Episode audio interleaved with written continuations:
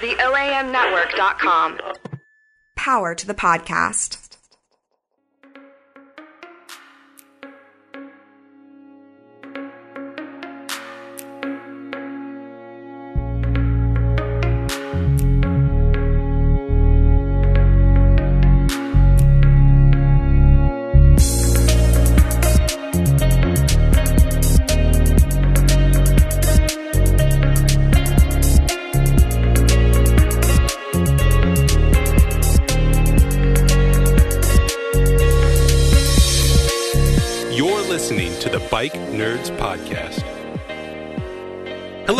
The Bike Nerds Podcast, episode 38. For you, the listeners of the Bike Nerds Podcast, Audible is offering a free audiobook download with a free 30 day trial to give you the opportunity to check out their service. Sara, have you been listening to any books this week? I have. I have been listening to Collapse How Societies Choose to Fail or Succeed, written by Jared Diamond. Ooh, it feels ominous. It's a little ominous. He has another book I really like called Guns, Germs, and Steel, which explores climate change and population explosion and public discord, kind of how those influence the collapse of civilizations. And this collapse really focuses more on environmental damage, climate change, globalization, and unwise political choices. Um, and how those cause the demise of societies. So I've been in like a really good headspace listening Wow. to this really but it's really smart. Like he goes back to like Viking colonies and like you know early days on the you know east area of the world, and um, I highly recommend. It's like totally dry and academic, but he does good research and good writing. That's amazing. I've just been listening to stories about people fighting with laser swords. I should maybe be doing that. To download your, your free audiobook today, go to audibletrial.com slash OAM. Again, that's audibletrial.com slash OAM. Sara, happy Thanksgiving to you. Happy Thanksgiving to you, Kyle. It, this is my favorite holiday. Is it really? It, yep, little tidbit, little tip. Oh. Trivia? Sara, Sara's number one holiday. Do you do like a bunch of family stuff or do you have like a different set of rituals? Family comes to my my parents live in Memphis. Family comes here, and it's just like a lot of food. It's really like low key, a lot of wine, a lot of food. Oh, Friends come in and out. I see. like I see. Super relaxed. Yeah, I see. I see why it's your favorite now. It's Yeah. just wine, Wine wine and cheese. wine and cheese. Um, yes. is there is there? Let me ask you this. So I feel like is there is there a family dish that your family prepares, and maybe it's unique to Thanksgiving, and maybe it's not like super healthy or very good, but something that you look forward to every Thanksgiving. so I don't like turkey, but my brother does like a turkey we get from a local farm, and he like brines it and then like wraps it in like duck fat, Mm-hmm. and then he makes this potato gratin that's heavenly. And What about you? well, is You're doing like a tofurkey. Uh, sometimes we do. It just really depends if we sort of feel motivated to do it or not. Um, you know, so it's it's it's okay with me just to go and eat really great vegetables um, on a plate because there's there's Yeah. going to be so many. I don't oftentimes need an additional tofurkey. Uh, but so my mom makes this thing called like broccoli cheese bake. Um, oh yeah, which is like broccoli and like Velveeta cheese and like Bisquick that all get sort of like Oh my god, I, I, I'm actually not familiar with that. Well, that it- sounds it- amazing. It gets baked as like a big casserole, so it's like bready and cheesy and broccoli and buttery, and it's totally, totally unhealthy. Like, there's no reason that a human being would like concoct such a dish and eat it on a regular basis. But she makes it at Thanksgiving, and I'm always like, I would like three spoons of that, please. yeah, that's like Um, all I want actually. Yeah, it's. I actually find I, I like it even better as leftovers because I think I think the uh, the bread, the Bisquick, and the cheese get a better sort of like um The chance to sort of Velveeta like congeals Yeah. even more than Yeah, its yeah, current form. yeah, yeah. So I mean, it's you know, it's it's kind of gross, like if you think about it from a like an ingredient standpoint. But man, is it so good just to eat on Thanksgiving Day. Well, I wish you the best. Thanks. In that endeavor. Same to you. It's crazy. It's Thanksgiving. I know. Ugh, I don't want to think about it. I don't either. Uh, so what's what's been going on uh, with you? Have you been doing anything Um, fun? Yeah, I had fun on last Saturday. I volunteered for the Urban Arts Commission, which is our local public art organization here in town and led a bike ride down our Shelby Farms Green Line to a piece of art on our Wolf River River Greenway. So it was about a I don't know total of 16 mile ride there and back and there was a ribbon cutting, cutting for this beautiful piece of artwork that kind of hovers over part of a um, you know green line trail kind of Yeah. out east connected to shelby farms park so that was a fun ride and the art is really beautiful and i had not actually really noticed it because i'm not terribly observant so it was nice to take a breath and notice the art Yeah. So two questions. First, did you say Wolf Wiver? I said wolf i said wolf with a ribbon cutting i don't know it. what i'm saying second question. um, so this is the piece. and I, I I think I saw this under construction before I left last spring, right? And this is sort of like a like a trellis like archway that goes over the trail, and you sort of ride underneath this piece. Is that is that accurate? that is accurate And it's sort of like it's sort of like an artistic rendition of the river's current, and so it Yeah. sort of has like a, a river feel. Yeah, it's by a Memphis artist named Colin Kidder, Yeah. and the name of the sculpture is Raised River. Um, so it really it's a it's a metal piece, and it kind of just has a, this really great flow and movement, and the way the light works over it. And, then And- it's neat that it's above, so you look up as you bike underneath It's it. literally a raised river. Literally a raised river. I like that. It is accurately named. shout out to Lauren Kennedy with the Urban Arts Commission, our, our good friend, uh, who's helping doing a lot of really great stuff for art around Memphis. And, you know, I've sort of been seeing a lot of art themed bike rides on Yeah. face on Facebook lately. Um, a friend of mine just did like a mural tour through Nashville, I think. Um, Oh, awesome. And yeah, it seems like a really cool thing, right? Where you could take people on a big tour of all this public art. And I know, I know, especially in Memphis, murals are popping up everywhere. Yeah, and I think that's a great. I mean, people don't necessarily notice it when you drive past them, and even it's a different experience from walking past a mural as well, kind of biking up to a piece of art. So I like that it's becoming a thing.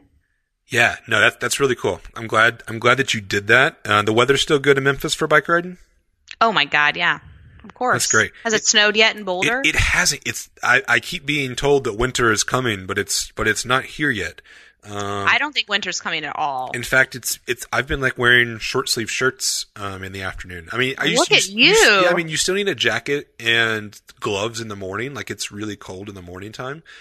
Um, but by but by lunchtime, the sun is just out. You know, it's seventy degrees, and I'm like, where's all this like apocalyptic snow that I was promised? I I'm- would be I'm not, so. I'm not I would hold your confidence for a few more months. I'm not complaining, but you know, we'll see. Little, Maybe- you sound a little smug. well, it's because I have I've bought all these jackets and long sleeve shirts, and I can't wear them. I just I'm still wearing you know my Memphis attire. Uh, I'm just sort of wondering, could I have spent that money on Star Wars toys rather than clothes? you know, what ifs? Maybe Star Wars Don't toys. don't let what clothes. if lead your life. Uh, hey, so this episode uh, is kind of a special treat. Um, it is with one of my coworkers, uh, Dr. Jennifer Boldry. We call her Doc B at the office. Solid. Um, so that's also it's Solid part it's part because it's a good nickname. Uh, also because we have so many Jennifers that work there that all of them actually have nicknames. Um, Oh, we don't call we don't call any of them Jennifer.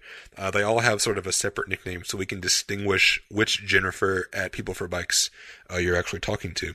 So if you ever call People for Bikes and you just want to talk to somebody, Jennifer would be a good name to, to drop on the phone. They might say which one, but uh, anyone. yeah, but Doc B is the is the director of research at People for Bikes, and she is just a, a fascinating human being who uh, is super smart and is really thinking about data collection and data research about bicycling, you know, across the country on a really big scale. Um, I get to talk to her every day, so I know how kind of amazing she actually is. What did what did you think about the conversation? I found her to be amazing as an individual, but kind of the work that she does and her kind of background and social sciences and data and research is just like magic to me. Yeah, It's like math and like looking at things in such kind of a complicated and creative way that I could listen to someone talk about data all day, but I don't know if I could. Well, I I mean, I'll have to like sleep on what they said and like figure it out the next day. But I loved the conversation. That's it. I mean, she'll ask me questions sometimes. We we sit next to each other, and so it, so if if if a question pops into either of our head, we're we're immediately each other's immediate outlet for that question. Right. Right. I'm like, I'm, I'm reading something, and I'm like, oh, hey, Doc B, here's my question, or she'll do the same to me, and I would say on a weekly basis, she'll ask me something, and my response is, hold on, my brain just melted. I'll call, I'll, I'll call you back tomorrow. Yeah.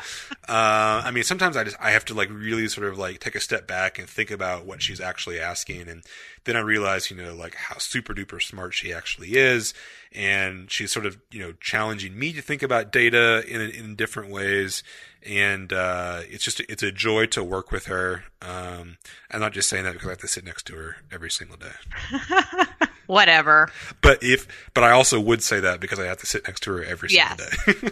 so take it take that for what you will, world. Yes. Well, it was really great to have her on. I'm glad that you pulled your people for bike strings. Yeah, you know, I, I don't want to do that like too often. It feels like I would just be interviewing the whole office because everybody there does such Right, right. amazing work in what they do.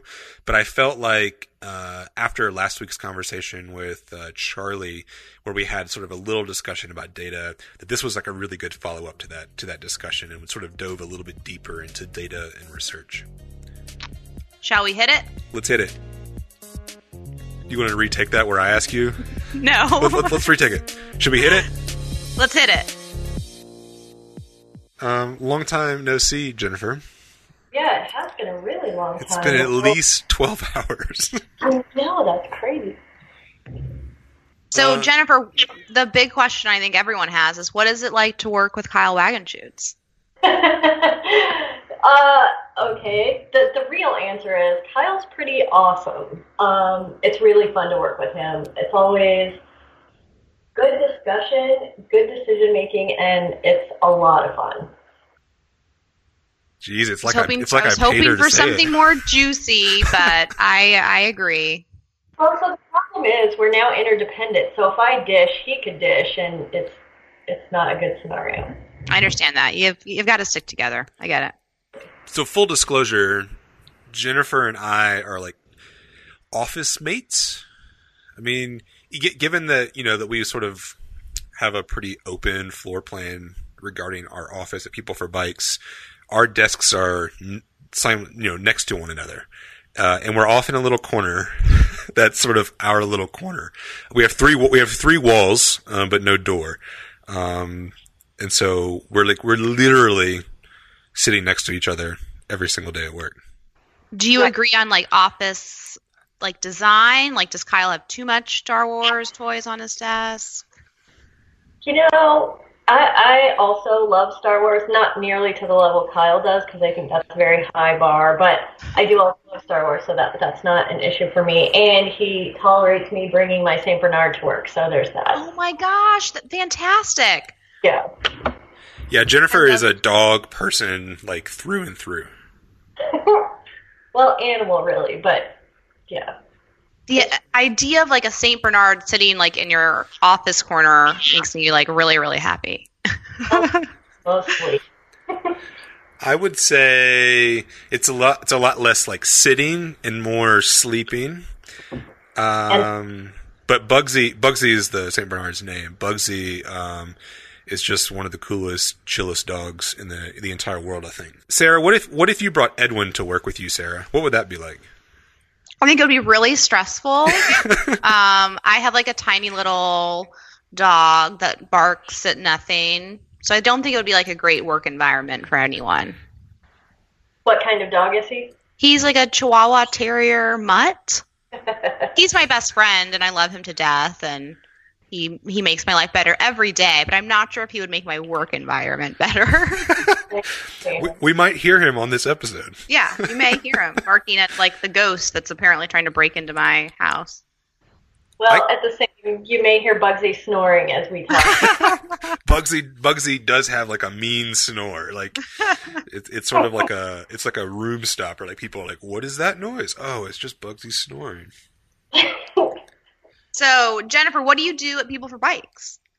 So I'm the director of research, uh, which means that I get to read lots of cool research, I get to do lots of cool research, and essentially connect the dots between things that contribute to growth in bicycling, bicycling, and then all the great things that come out of of communities when bicycling grows, um, economic development, health improvements, all of that sort of thing. Is your background in research or is your background in bikes? Uh, both. Both. So my academic background is my PhD is in social psychology, but with an emphasis on statistics and methodology. So that's where the research side comes from. And um, while I was in graduate school, I picked up mountain biking specifically and started racing. And so have been an avid uh, bicyclist and you know bike consumer and enthusiast for a very long time.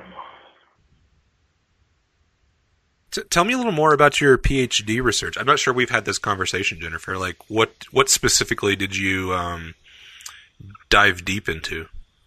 Yeah, so my PhD or my academic research. So it was part as PhD, and then I was on the faculty at Montana State University for several years afterwards.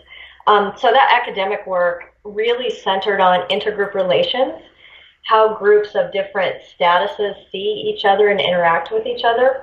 And so that's where sort of the statistics and methodology came in because and analyzing data from interdependent groups is sort of a tricky proposition in many ways. And mm. so my advisor in graduate school and her advisor uh, are sort of the I guess the discipline's leading statisticians in terms of analyzing interdependent data. What makes analyzing interdependent data so difficult? Most statistics assume that data points are independent of one another. So if I collect data about your attitudes politically and Kyle's attitudes politically and my attitudes politically, and I just analyze to see if it's different based on, say, where we live, the statistics assume that the data points that you're providing are different and independent from the ones I'm providing. I'm not influencing you and you're not influencing me. But when we're talking about social groups, influence is not only there, but is the interesting part of that.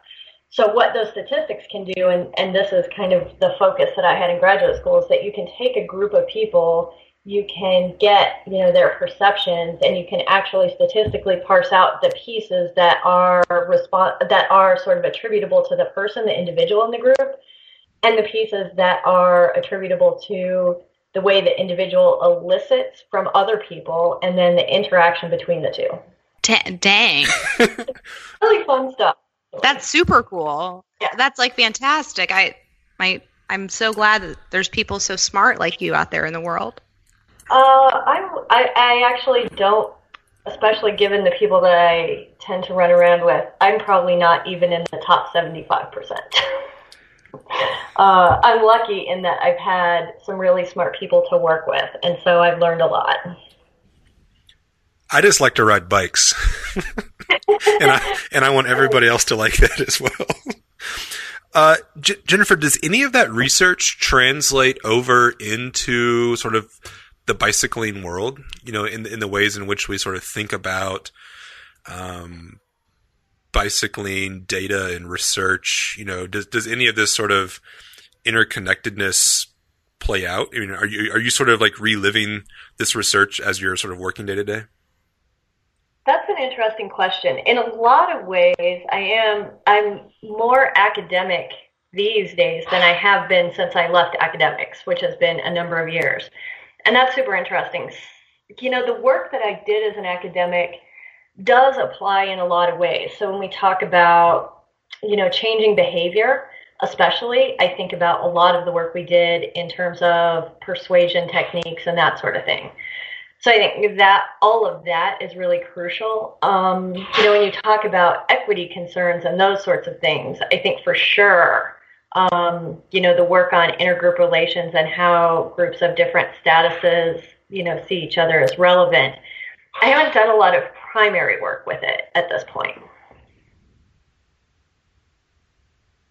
So you mentioned um, sort of you, you sort of qualified that answer by saying the work that you're doing now but you know, you, you used to do like sort of market research, and would you say that that's that's not using that, that kind of methodology that you that you developed through academia? You know, again, there are applications. There are applications, but that work was very much kind of business related. Whereas now I'm working again with other academics and in other academic contexts and contributing to a literature. As a market research person, which is what I did in between academics and the work that I do now, you know, all of that work is about partnering with companies and growing their businesses. And it's all proprietary and it doesn't really contribute to a larger body of anything. It's super interesting um, in that you learn a lot and it can be really rewarding to work, you know, with some companies, especially companies that are contributing to good things in the world. Um, but it doesn't, you know, it doesn't really grow knowledge more globally. So let me let me add sort of like a a broader question just about data and research because you know we are as individuals bombarded by statistics and data and facts. And I'm, I'm using like air quotations for all of those statements. Uh, you know on a daily basis like you can't get on twitter you can't open facebook you can't read a newspaper you can't watch the news uh, without sort of being hit with something. And uh, you know, what's your, you know, what's sort of, you know, your opinion, your take on uh, the ways in which data and research uh, is so prevalent in, in society today, and how how how would you differ, or do you differ?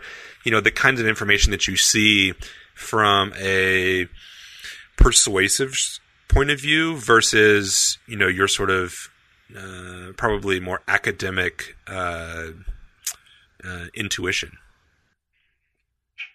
Wow, that's a big question.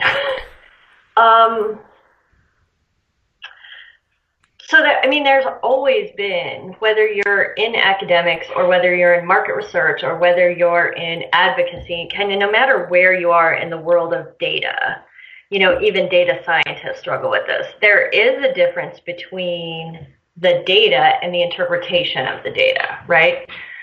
And so, you know, data numbers are relatively black and white, and we want the interpretation of them to be black and white as well, but it isn't. Um, you know, I could take a data set and do some data mining on it, and, you know, my cohort from graduate school, two other guys could take the same data set and generate not probably not different numbers, or at least hopefully not different numbers, but could interpret those numbers really differently. And that's where things get tricky. I mean, a strict a strict research or data perspective never assumes that you're proving anything, right? What you're doing is you're disproving the null hypothesis, hopefully, or not finding support for it. So the null would be that there's no effect. So something like, you know, putting in Putting in protected bike lanes has no effect on bicycling behavior. It does not improve. That would kind of be the null. And the best that you can do is either find support for it or not. You're never proving anything. And it's not until you have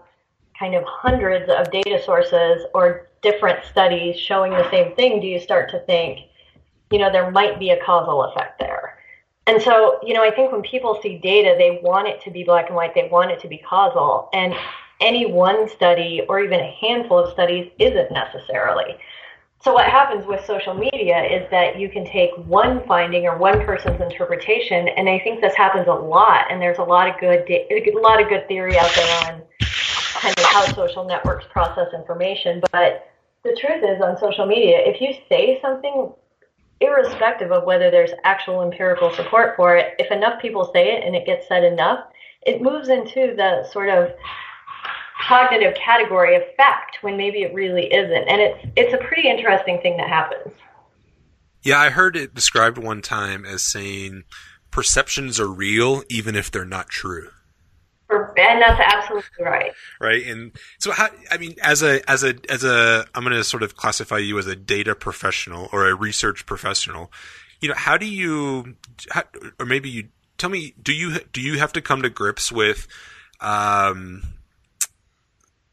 is there like a professional ethical standard that you have to come to come to grips with as you're sort of presenting data in a way that you're that you want to be persuasive versus sort of this bigger picture, you know, sort of the idea that you're you know, the data in and of itself isn't totally conclusive without, you know, thousands of man hours and thousands of uh, you know, sort of projects and hypotheses being tested about something to sort of prove causality. Is there is there a professional standard that uh, data researchers use to sort of understand how best to sort of navigate those waters?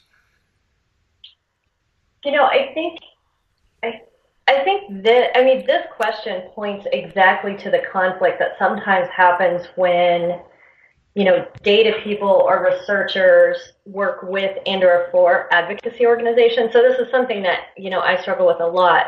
Having been sort of an outside consultant to a number of organizations who clearly are more looking to demonstrate an effect than examine whether an effect exists right? Those are two di- really different approaches to a problem. I want to demonstrate that building bike lanes improves bicycling or, or grows bicycling versus I want to know whether you know bike infrastructure actually grows bicycling. Those are two really different approaches. And so my I can only speak sort of for my strategy. I don't know I'm not aware of any sort of global or bigger standards for people who are in the kind of position that I'm in, and that's a research position in an advocacy organization with a specific mission. um, the way that I walk that line is that, you know, for myself, when I'm evaluating, I try really hard. I do my best to make sure that I'm evaluating other studies carefully and objectively. And when I do my own work, I do, you know, I really try to partner with others who can sort of make sure we're keeping each other honest. So, for example, um, People for Bikes does a U.S. benchmark participation study. So, how many people in the U.S. are riding any type of bike outside of any reason? Clearly, you know, we as People for Bikes have a stake in the answer. We want to see that increasing, you know, we want to be part of that growth. So, what I do to keep, you know, kind of keep myself honest is that I took that study and I outsourced it uh, to a company that I trust to do it really well and to follow kind of the research protocol so that it's comparable year over year over year. And I'm going to ask them to interpret it, and then I'm going to look at it. And so there's some checks and balances there to make sure that you know there aren't biases coming in. So I try really hard to do that. But ultimately, then what I do when I find, if I find effects or if I find a body of literature that is broad enough to you know to convince me that there's a real effect there, then I hand it over to the marketing team. So here's where I'm lucky because I can hand it over to the marketing team with my findings, and they can do a better job of sort of packaging and disseminating those findings. How has kind of the research that you focus on at People for Bikes changed throughout your time at People for Bikes? Are people asking different questions and wanting different data sets? As kind of the you know U.S. changes in our perce- perceptions of biking and actual bike activity? You know, so I've only been on staff full time at People for Bikes for about nine months. Um, I've been doing work with the organization as an external consultant for about six years before that. I think I would love to say that, you know, the questions are changing because we're getting some answers, and so then we change where we're looking. But the truth is, we don't have very good data in the bike world, and we certainly don't have it at the national level. So if you think about kind of Maslow's hierarchy of needs, we're not high enough up in that hierarchy to start evolving our question asking. we're really at the base. We don't, you know, we don't have good data on national participation, you know, in all kinds of biking. We have the American Community Survey that measures bike to work mode share, which is a sliver of transportation riding, which is a sliver of all bicycle riding in the country. So we're not, I mean, we don't even have national standards, so we can't really move to the next level until we do. Does that make sense? Yeah. So, like, what's the, like, how do you get national standards? Like, what's the pie in the sky, like, data look like for biking? So I do have a dream on that. and and we're you know I think there are lots of organizations that are working together to get there. It's going to take a while. but we're even seeing interest on the federal level in some of these standards. So I'm optimistic that we'll get there eventually. You know, how we how we understand bicycling between now and then is the real question. So my dream is that someday we have actual actual behavioral data on bicycling on a national level. So when I think about that, what I think about are apps like Strava and Endomondo and Bike Citizens and Ride Reports, who are who all have apps where, that help people track their actual bicycling behavior. How many miles, how long, what kinds of rides, you know, how good were the rides, all that kind of stuff in an ideal world on down the road, I really think that's sort of the future of understanding how people are bicycling in this country. We're a long ways from that, um, but I think someday we'll get there. So, Jennifer, if I'm a bike advocate and I'm working in my community and I'm facing opposition from a business group or from a neighborhood group or from elected officials who have claims that I think are false, right? Like bicycling is going to hurt my business or uh, bicycling is going to lead to um, more crashes on my street or bicycling is going to impact the flow of traffic. And I am trying to sort of, you know, make a case that, that either those claims aren't true or that bicycling can help solve some of those issues. And I begin sort of, you know, doing a quick internet search and I find reports from other cities, right? I find a, I find a case study from San Francisco that shows bicyclists are spending money in businesses more often uh, than their car driving counterparts. Or I find that bicycling has led to safety uh, safety improvements in New York City. Or you know, I'm sort of I'm sort of finding bits and pieces of information relevant to a very specific city in a scenario. You know, from a from a professional standpoint, how do how do I use that information in a way that's helpful where I actually am. Because you know, sort of as you're sort of you know you're sort of suggesting that you know that we don't have great data sets across this country, but how do I use what what actually is available today in a way that helps me out as an advocate? That's a great question. You know, I think where I see it fall down is that, you know, some of our bigger cities like the San Francisco's and the New Yorks are doing and by bigger, I guess I mean bigger, but I also mean better resourced cities um, or places. And that tends to be the bigger cities like the New Yorks and the San Franciscos. And so what, ha- what I see happening is that if you're in a smaller place and you bring that data from those kinds of cities or research from those kinds of cities to your local stakeholders, the pushback tends to be, well, that's New York, or that's Portland, or that's Boulder. We're not like them. You know, and that's where national data would be super helpful because then you could actually parse it out and say, well, you know, if you look at towns or cities that are like us, they're our size or in our region or that sort of thing, we still see that effect. Um, you know, I think we're working really hard at People for Bikes to provide resources for local stakeholders, advocacy groups, and communities to better understand or make the case for investments in infrastructure. Uh, we do have a statistics library that you can kind of search and, and find some good bicycling benefits. I would also make a plug for Headwaters Economics has a trail benefits library. So if you're specifically looking for, you know, very good research that's been vetted in terms of that the benefits of trails, that's a great place to go. Uh, we are also we're in the next year and a half or so developing templates for measuring the benefits of bicycling. That would be health benefits, economic impact, that kind of stuff. And we're going to make all of that publicly available so that communities can do that. And so we're working really hard to build a better set of you know data that's more broadly applicable in the meantime, I would say, you know, you can definitely look at the resources we currently have. And the other plug I guess I'd make is for the bicycling and walking benchmark report has some really great data in it across cities of different sizes, and they give some pretty good guidelines for how to make the case. Um, and so I think they've done a great job on that front. I'd be interested, Kyle, since you've been on the city side um, for a while until you came to People for Bikes, how you did it in Memphis.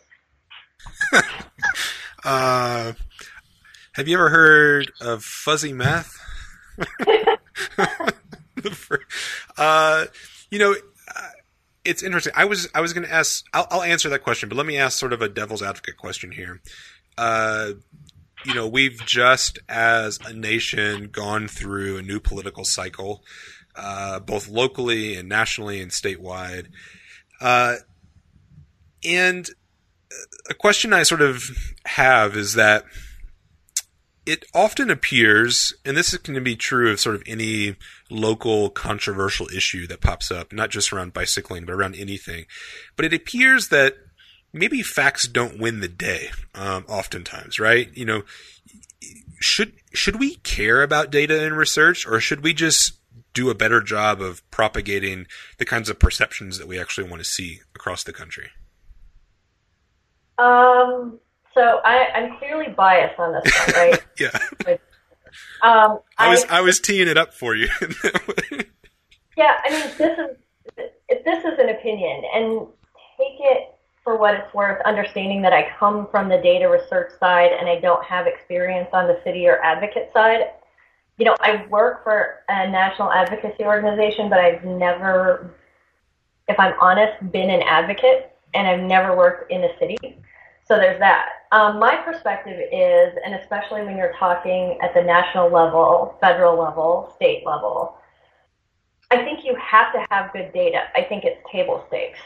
I think you have to be able to demonstrate that, you know, if you want resources put into something like bicycling infrastructure, that there are real benefits to be gained from that investment. I think that it's going to be virtually impossible, especially as we move forward, making a case for an investment without real data to support your case. That said, it's not sufficient. So I think it's a necessary condition, but not a sufficient condition.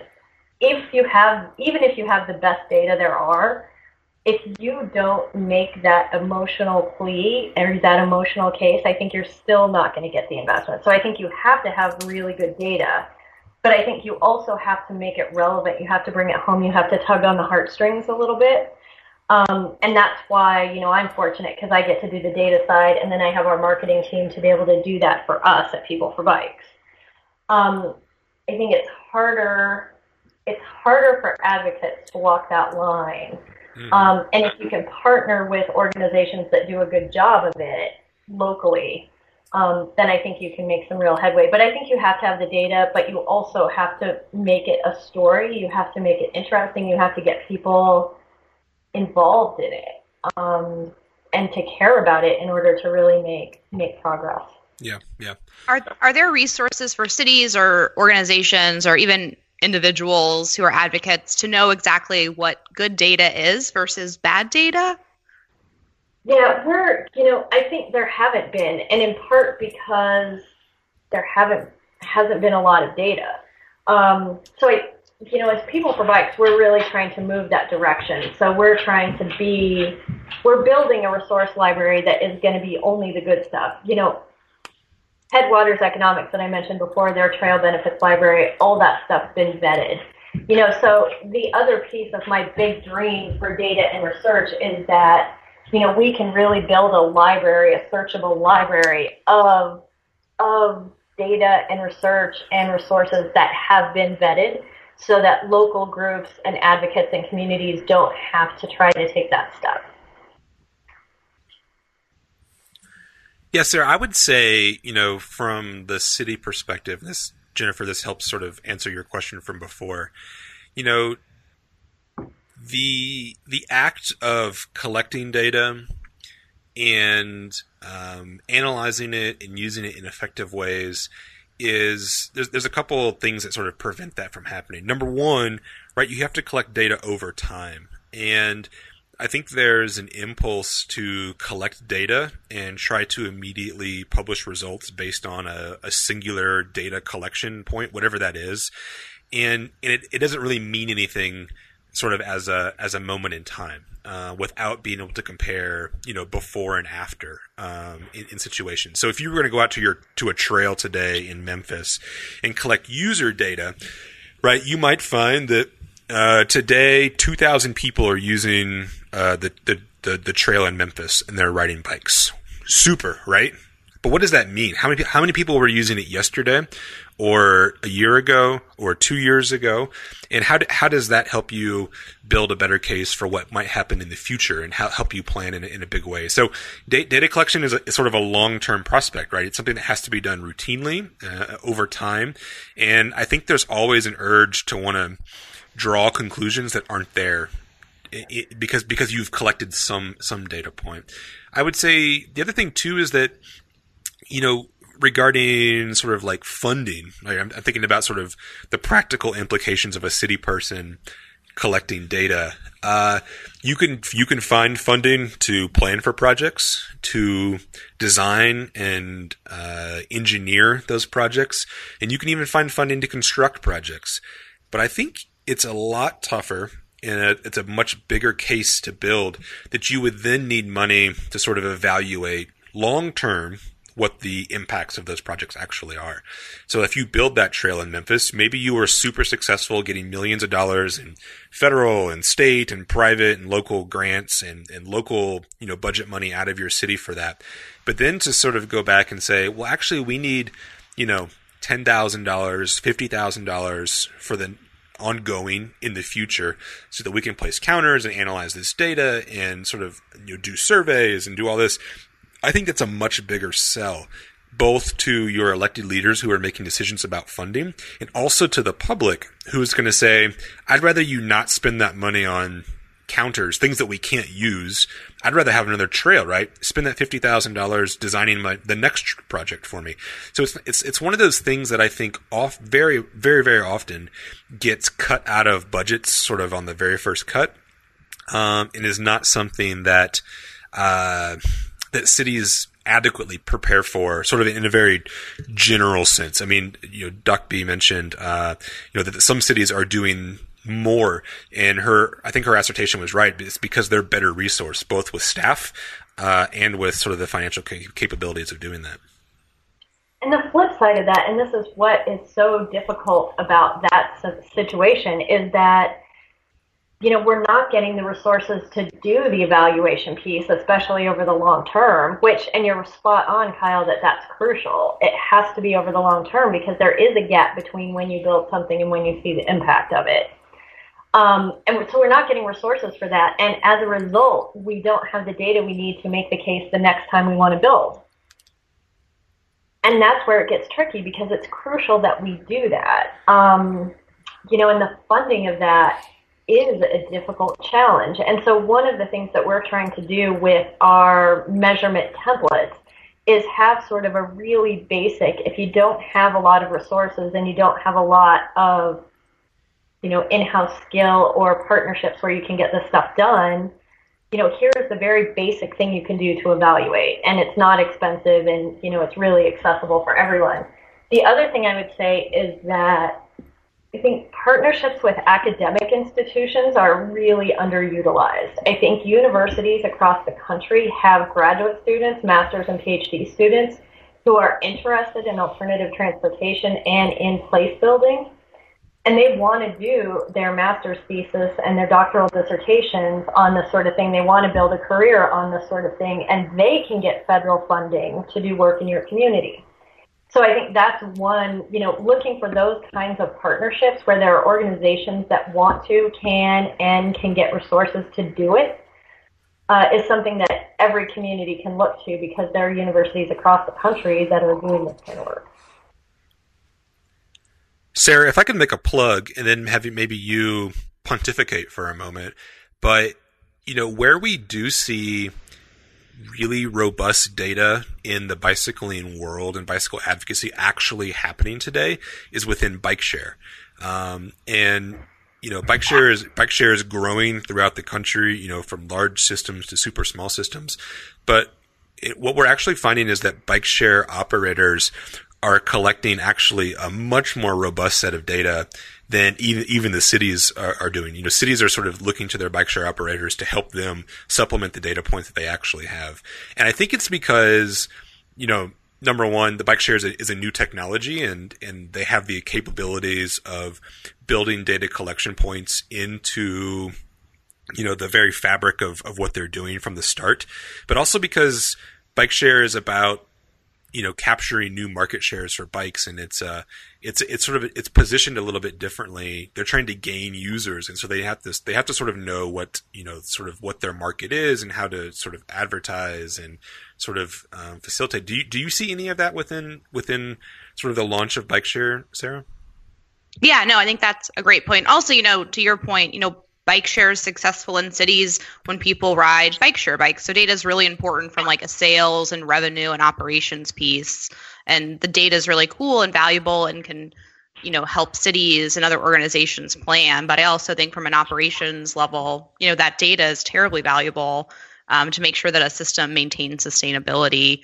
Um, and I'm really interested, kind of as we have all this data, how the industry looks at it in a different way because with the national you know bike share association you know there's a resource of all of the bike share you know operators who are you know sharing data and playing with it in different ways. Um, then i am really interested in the future how like the softer stuff like equity or how bike share data connects with property values and other sort of data points within a city kind of how those work together and, and tell tell different stories um, and I know even when I look at fund development for the bike share program that we're launching in Memphis, I'm really curious about, you know, making sure that in our budget we have money to either partner with a university or, you know, make sure that we're looking at the metrics outside of the spreadsheet that the bike share system will spit out every day. Um, but really, how do we look at it in a thoughtful um, and academic way?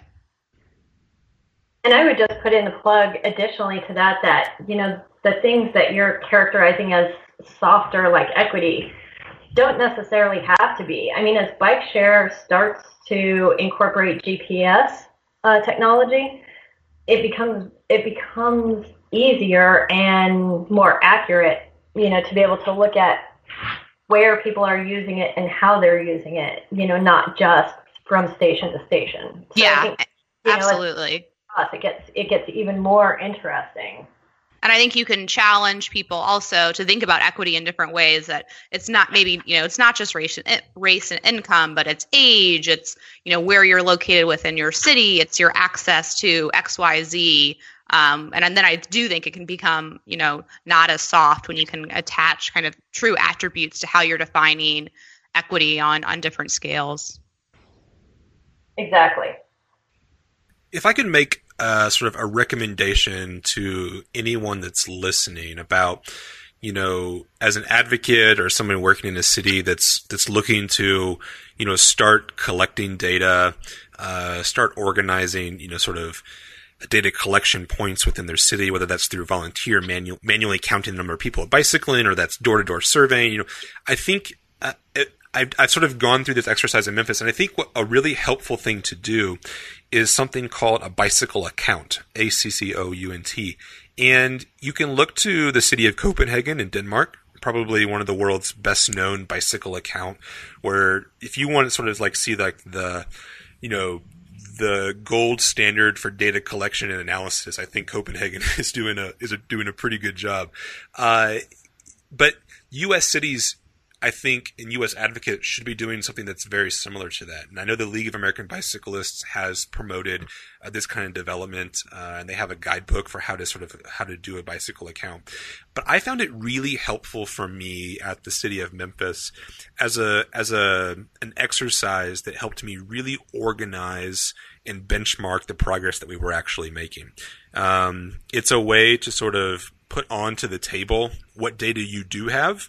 Um, and begin to sort of say, well, here's where we're at today in this single year. And it can be an exercise that you do every year where you look at bicycle use and, and where do you have the data for bicycle use and who's using it and sort of just simply presenting that data can be really helpful. And it helps you also plan for the next year or the next two years. And you say, wow, you know, I have really great bicycle count data for three, three of my five biggest trails in the city um, maybe the next couple of years, I'd like to expand that data set and I'd like to build upon that. I like, I like, to, I like to hit all five trails and I'd like to have two collection points on the, on all of those trails. And so that the next year you you begin to sort of build a data set in a very incremental way. But I think oftentimes communities don't take time to sort of reflect on what data they do have. Um, and they sort of, you know, sort of languish in this world of collecting data here and there, not really piecing any of it together. But if if you wanted, you know, sort of an example of how, you know, when when I was at the city of Memphis, we began doing that. You can look up Memphis's state of bicycling report. Uh, we did them every two years as a way to allow us to pontificate a bit more in the reports about what the data actually meant. It gave us more data points to work from. But you'll see if if you take if any of the listeners to go back and take a look at the very first ones that we did back in you know 2011 or 2012 you'll find that there's not a lot of conclusions in there. It's sort of simply a statement like here's data, right? And as as it moves on to you know sort of like the 2014 report, you begin to sort of see us presenting data with a with a few more ideas about what the trends, what's influencing them. And in the most recent one, the 2016 uh, report, the one I did right before I left, uh, you'll find that that data sort of is being built over time. So I think it's it's data is not something that we should try to solve overnight. It's something that we should incrementally do and incrementally work to improve uh, on a daily basis. And and there's a lot of really great examples of bicycle accounts, and I think it's just you know communities could benefit from starting uh, a data collection program, even if it's meager and meek, uh, you know, from the start.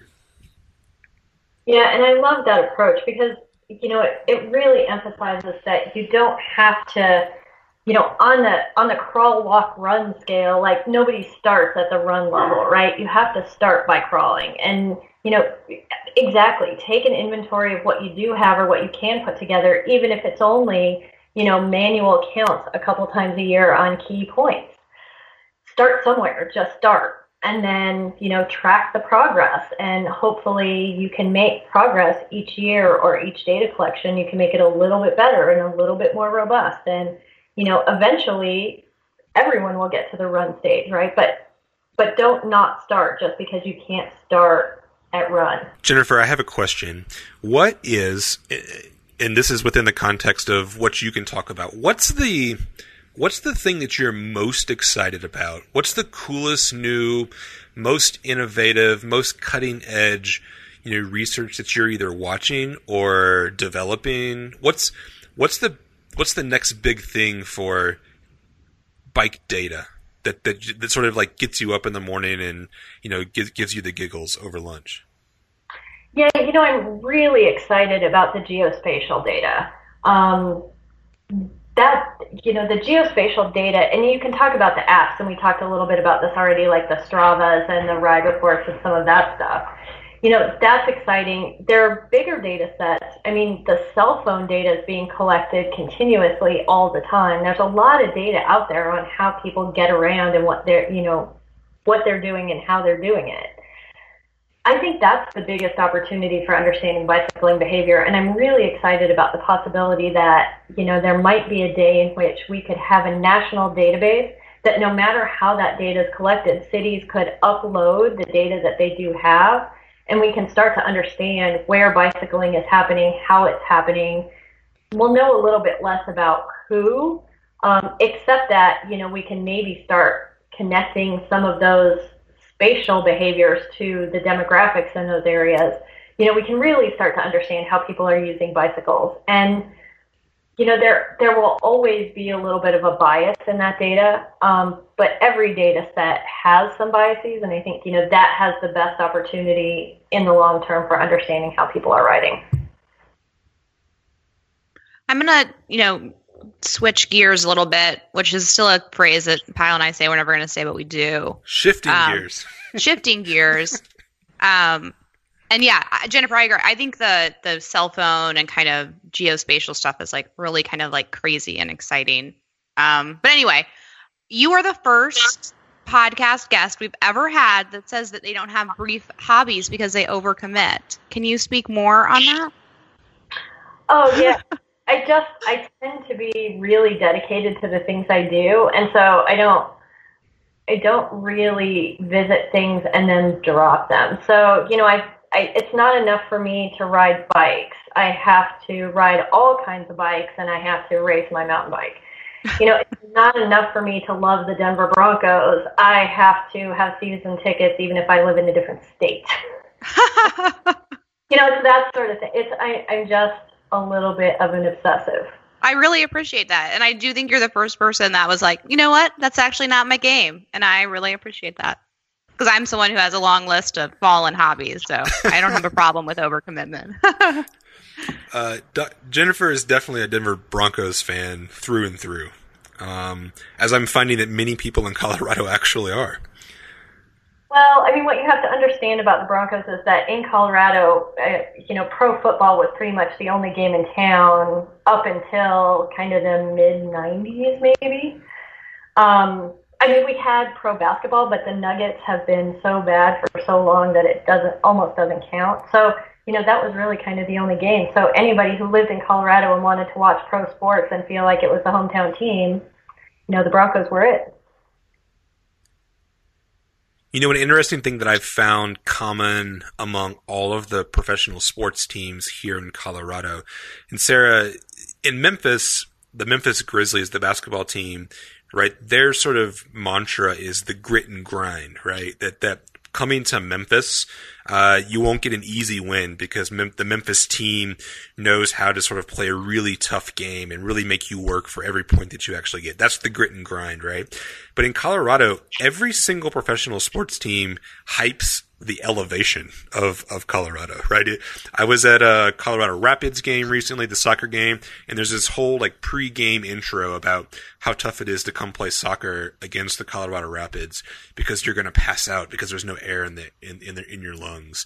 And all how of dramatic! The, yeah, I mean, all of the like merchandise is is tagged with the, with the numbers five two eight zero, which is you know how many feet are in a mile and the Broncos play in the Mile High Stadium, and the Nuggets. I saw another Nuggets preview on TV the other night that also mentioned the elevation and you know how hard it was to come play. I, I just think that that's a, that's a really interesting thing that uh, that people uh, sort of you know promote here as as an advantage to all of the Colorado professional teams. Yeah, you know, and it's funny because it actually extends way beyond um, kind of just the professional sports I mean, even in an, like amateur amateur participants, and you know, Colorado boasts a lot of outdoor enthusiasts. You know, whenever whenever people from Colorado travel somewhere else or have guests here, the topic of altitude is always you know is always it's not it's not humidity, Sara. That's that's what they would talk about in Memphis. It's D- it's different. Yeah, it's there's no oxygen in the air here. Thank you. Yeah, you know what? I'll I'll give that to you. I'll stop complaining about it. no, no, I think you can complain. We'll just have to switch a little bit. Uh, Jennifer, it's been a pleasure. Um, uh, this has been a really insightful. We we've been last week. We had uh, Dr. Charlie Santo from the University of Memphis Planning Department uh, on as a guest, and we opened up a discussion about data. Um, I went on a little a little rant about the ACS data and its limitations, and I, I think I think this was a really great follow up uh, to that conversation. Uh, and so I really appreciate you taking time uh, to talk to me outside of work hours um, and for tolerating me during work hours. you know, it's always a pleasure, Kyle. I appreciate you guys having me on. It's been fun. Yeah, absolutely. It was great to meet you via Skype. absolutely. Maybe it will be in person sometime. Yeah. Come and visit. All right. Thanks, Doc B. Take care. All right. Bye. Bye. The Bike Nerds podcast is a joint production of the Bike Nerds, Sara, and Kyle, and the OAM Network based in Memphis, Tennessee. For more information, visit theoamnetwork.com slash the Bike Nerds. Want to nerd out more? Find us on the web at thebikeNerdsPodcast.com, on Twitter at The Bike Nerds, and on Facebook, The Bike Nerds Podcast. Drop us a note or recommend another bike nerd to have on the show by sending us an email at thebikeNerdsPodcast at gmail.com.